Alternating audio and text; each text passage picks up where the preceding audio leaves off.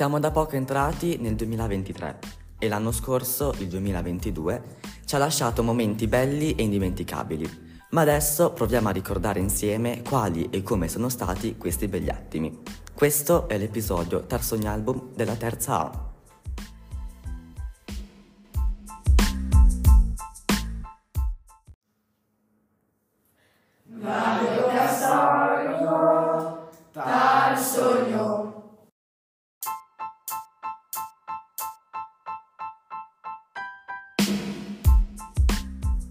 A gennaio la neve si è fatta sentire come ogni anno, di conseguenza tutti all'opera con turbine e spartineve. Non si sapeva dove mettere la macchina e per i nostri ristoranti sempre pieni è diventato un casino. A febbraio ci sono state diverse celebrazioni religiose, come la Candelora che cade il 2 febbraio. Per Carnevale i bar e i ristoranti organizzano feste, tutti pronti a ballare in maschera.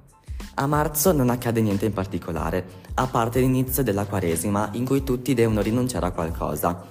Che cosa avevo rinunciato io?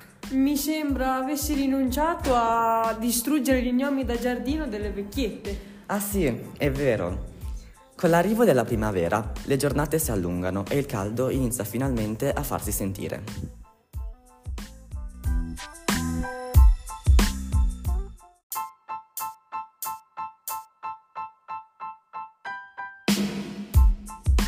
Ad aprile, inaspettatamente, arriva la neve, ma si scioglie quasi subito. Nei giorni successivi, raffiche di vento e pioggia creano danni ovunque. Il 17 aprile Tarsogno si riunisce per celebrare la Pasqua, scambiandosi le dolci uova e mangiando a più non posso. Ma nei mesi successivi cosa succede, visto anche il vicino inizio dell'estate? A maggio, finalmente dopo due anni, torna il Cantamaggio, che suonando, suonando canzoni di festa rallegrano il paese, come c'erano mancati. Il 22 maggio tantissime persone arrivano a Tarsogno per partecipare al CC Trail, una gara che si disputa ormai da tanti anni. Un'altra importante notizia è stata rally, con i suoi 300 e più partecipanti della Valtaro e Ceno, che ha attirato moltissimi spettatori. Quest'anno ne ha preso parte anche un pilota di fama mondiale, Mads Ostberg. A giugno comincia l'estate e si chiudono i libri. Anzi, si bruciano. La stagione preferita dai ragazzi è iniziata. Arrivano i primi villeggianti, ma anche molte squadre di basket e calcio, che ripopolano il paese. Come ogni anno si festeggia San Giovanni mangiando i tortelli. Che abbuffate!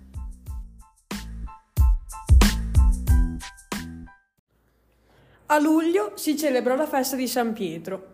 Come ogni anno non può mai mancare il famigerato centro estivo, con gli animatori Maddalena, Alberto e Rocco Balocco, Prezzemolo e Finocchio.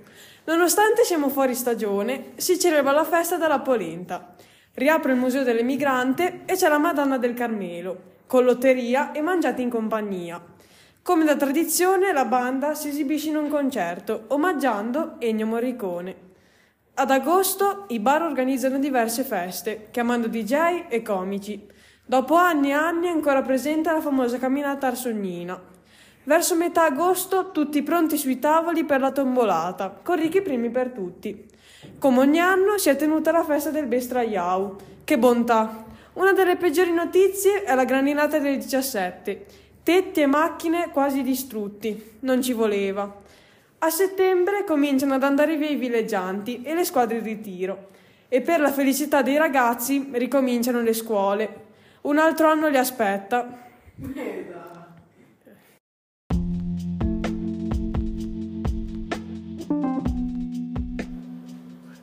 Ad ottobre cominciano a nascere i primi funghi e di conseguenza da zone distanti arrivano fungaioli. Ma non dimentichiamoci anche delle castagne, più facili da trovare ma buone allo stesso modo. A novembre la temperatura cala e si comincia a intravedere l'inverno. A inizio mese si celebra la festa di tutti i santi.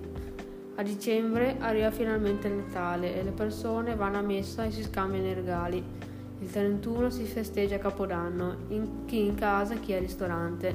L'anno si chiude con i grandiosi fuochi d'artificio. In fin dei conti il 2022 è stato un anno pazzesco con i suoi pro e i suoi contro. A voi è piaciuto? Questa puntata sfortunatamente è arrivata al termine. Ci vediamo in una prossima puntata di Radio Sogno! E l'aria diventa più frizzante. E non perché è scoppiata la norda, ma perché arrivano i nuovi pro fighissimi.